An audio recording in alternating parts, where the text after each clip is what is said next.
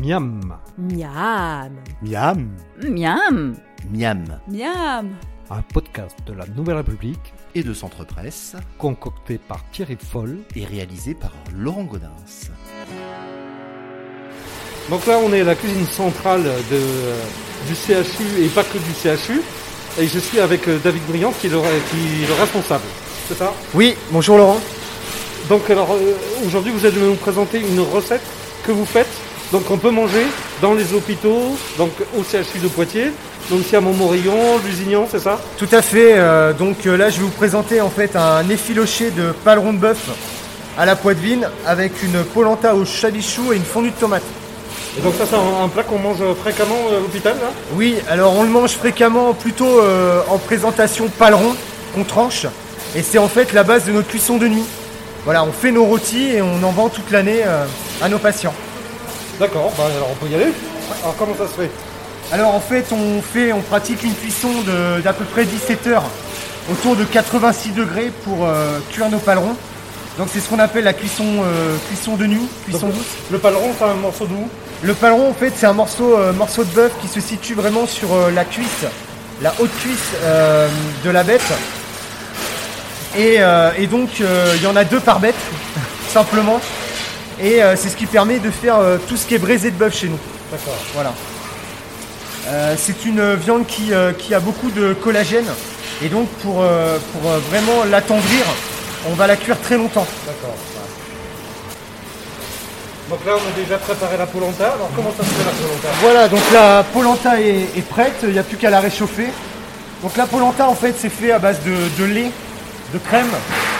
Et en fait on va, on va infuser le lait, la crème, le fromage, sel, poivre avec euh, un petit bouillon de légumes.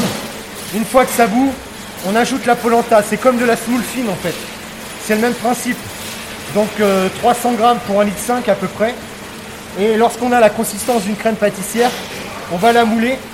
Et là il nous reste plus qu'à la gratiner. Il faut la laisser refroidir avant pour que ça. euh, Oui. Ouais. surtout euh, si vous, lui- vous voulez lui donner des, des découpes particulières, des formes particulières.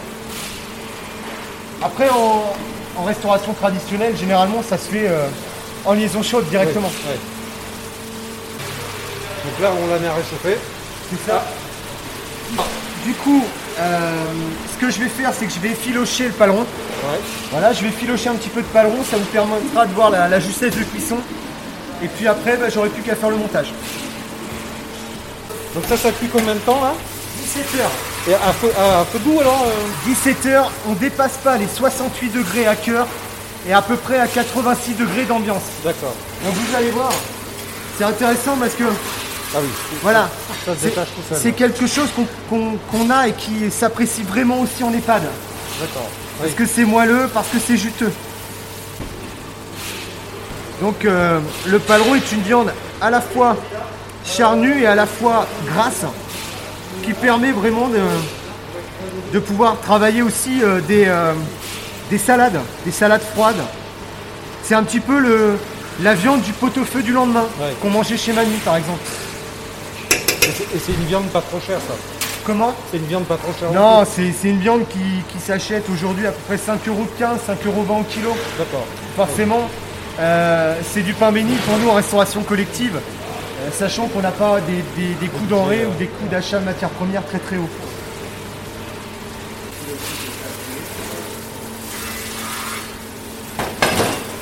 Donc là, on a effiloché le bœuf.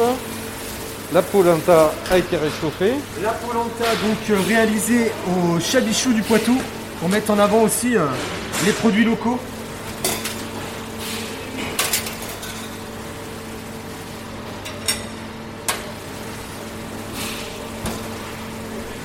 Là, vous êtes en train de la découper avec. oh, Ça s'appelle comment euh, C'est un, c'est un emporte-pièce. Un emporte-pièce, voilà. Voilà. Donc ça, ça nous fait une portion de combien là?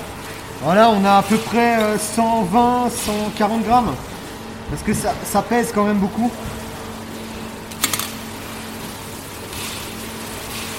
Et la- Alors- la, polenta, ça tient encore. Hein, c'est, euh, Ouais, on peut aller courir derrière, tout à fait, il n'y a pas de problème. Donc, Et donc là, toujours dans la porte-pièce, on met les, euh, les de.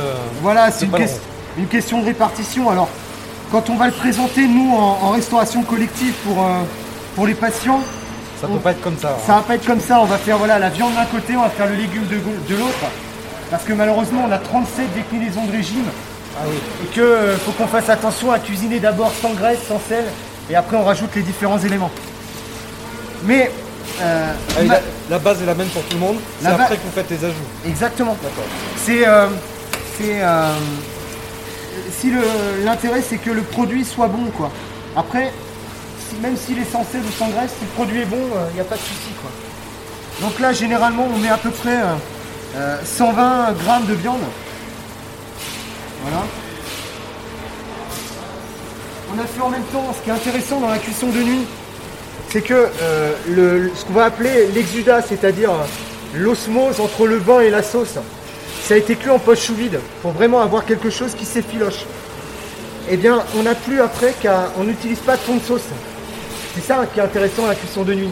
On aura juste à faire réduire pour avoir quelque chose de sirupeux.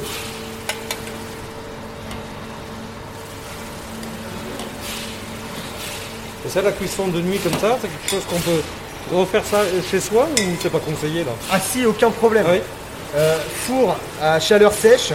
Vous mettez votre four à peu près à 100 degrés parce que il y a une déperdition de chaleur. Nous, l'avantage qu'on a, c'est qu'on peut cuire ça dans des fours mixtes, précis, et, et la vapeur est un excellent conducteur de chaleur. Donc, euh, par contre, la chaleur sèche du four, un peu moins. Donc, si vous vous mettez à 100 degrés, c'est ou alors si vous avez un poêle à bois, ça peut se faire aussi de manière très douce. C'est un peu l'agneau de 7 heures. C'est le même type de cuisson. Donc là, on a rajouté euh, la sauce dessus. Voilà, donc j'en ai profité. Comme on dit, rien ne se perd et tout se crée. J'en ai profité en même temps pour euh, faire des chips de tomates avec les pots, des cœurs de bœuf. Voilà, on est un peu, euh, on est un peu comme ça en restauration collective. On aime bien essayer de, de récupérer tout ce qu'on peut, parce que tout a du goût. Et les, les chips de, tomates, vous les mettez pas là quand même. pour Alors, les- je vous cache pas que les chips de tomates, on ne les fait pas dans les repas passion, tout à fait.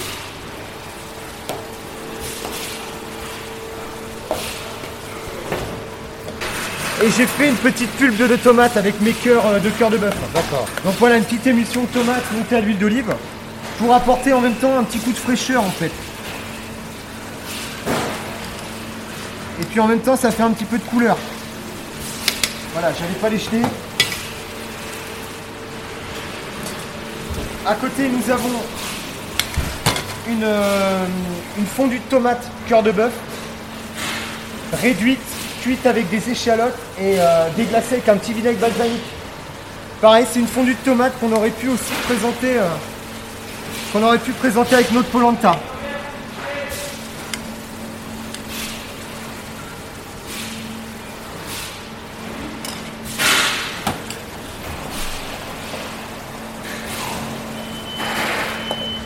Avec tout ça, on va finir par prendre des kilos à l'hôpital là. Ouais. C'est vrai que ça arrive pas souvent, mais, euh, euh, je pense que euh, ça arrive, on fait de la restauration pour tellement de typologies de patients qu'on distingue bien vraiment les patients qui arrivent et qui sont de courte durée à l'hôpital et les patients qui sont là pour des longues durées. Voilà, c'est pour ça qu'on fait la part des choses aussi entre les menus personnes âgées et les, mer- et les menus euh, pour, euh, pour l'hôpital de courte durée. Ça, c'est typiquement un, plat qui pourrait être euh, fait sur un repas festif pour une personne âgée, sans problème. Donc là, on rajoute, on rajoute un, un petit peu de fromage. Voilà, j'ai rajouté un petit, un petit euh, fromage frais. C'est du quoi? C'est aussi chez Michou ou c'est autre chose? Alors, euh, c'est euh, c'est un petit pavé. D'accord. Et là, la dernière touche, ça c'est quoi ça? Voilà, une petite, euh, des petites olives noires concassées pour apporter un peu de couleur. Bon. Mais il nous reste plus qu'à nous faire euh, hospitaliser vite alors, hein, Oui, pour alors, tout ça. je vous promets pas de manger ça tous les jours. Parce qu'il y a, il y a quand même pour les, les cuisiniers pas mal de travail autour du paleron. Euh, il faut savoir que quand on cuit du paleron chez nous, on fait entre 350 et 400 kilos par service. Mais euh, c'est pas parce qu'on fait du volume qu'on peut pas être très technique. La cuisson de nuit, c'est quelque chose de très technique. On a été bien accompagné pour ça. Et on a aussi la chance d'avoir vraiment de l'espace et une belle cuisine, comme vous pouvez le voir. Donc oui, il nous reste plus qu'à déguster. Eh ben, très bien, ça a l'air appétissant en tout cas. Merci pour cette recette. hein. Merci à vous. C'était Miam. Vous pouvez retrouver la recette de Thierry Foll sur les sites de la Nouvelle République et Centre Presse. N'hésitez pas d'ici là à en parler autour de vous, à le partager sur les réseaux sociaux et à voter pour lui sur les plateformes de podcast. À la semaine prochaine.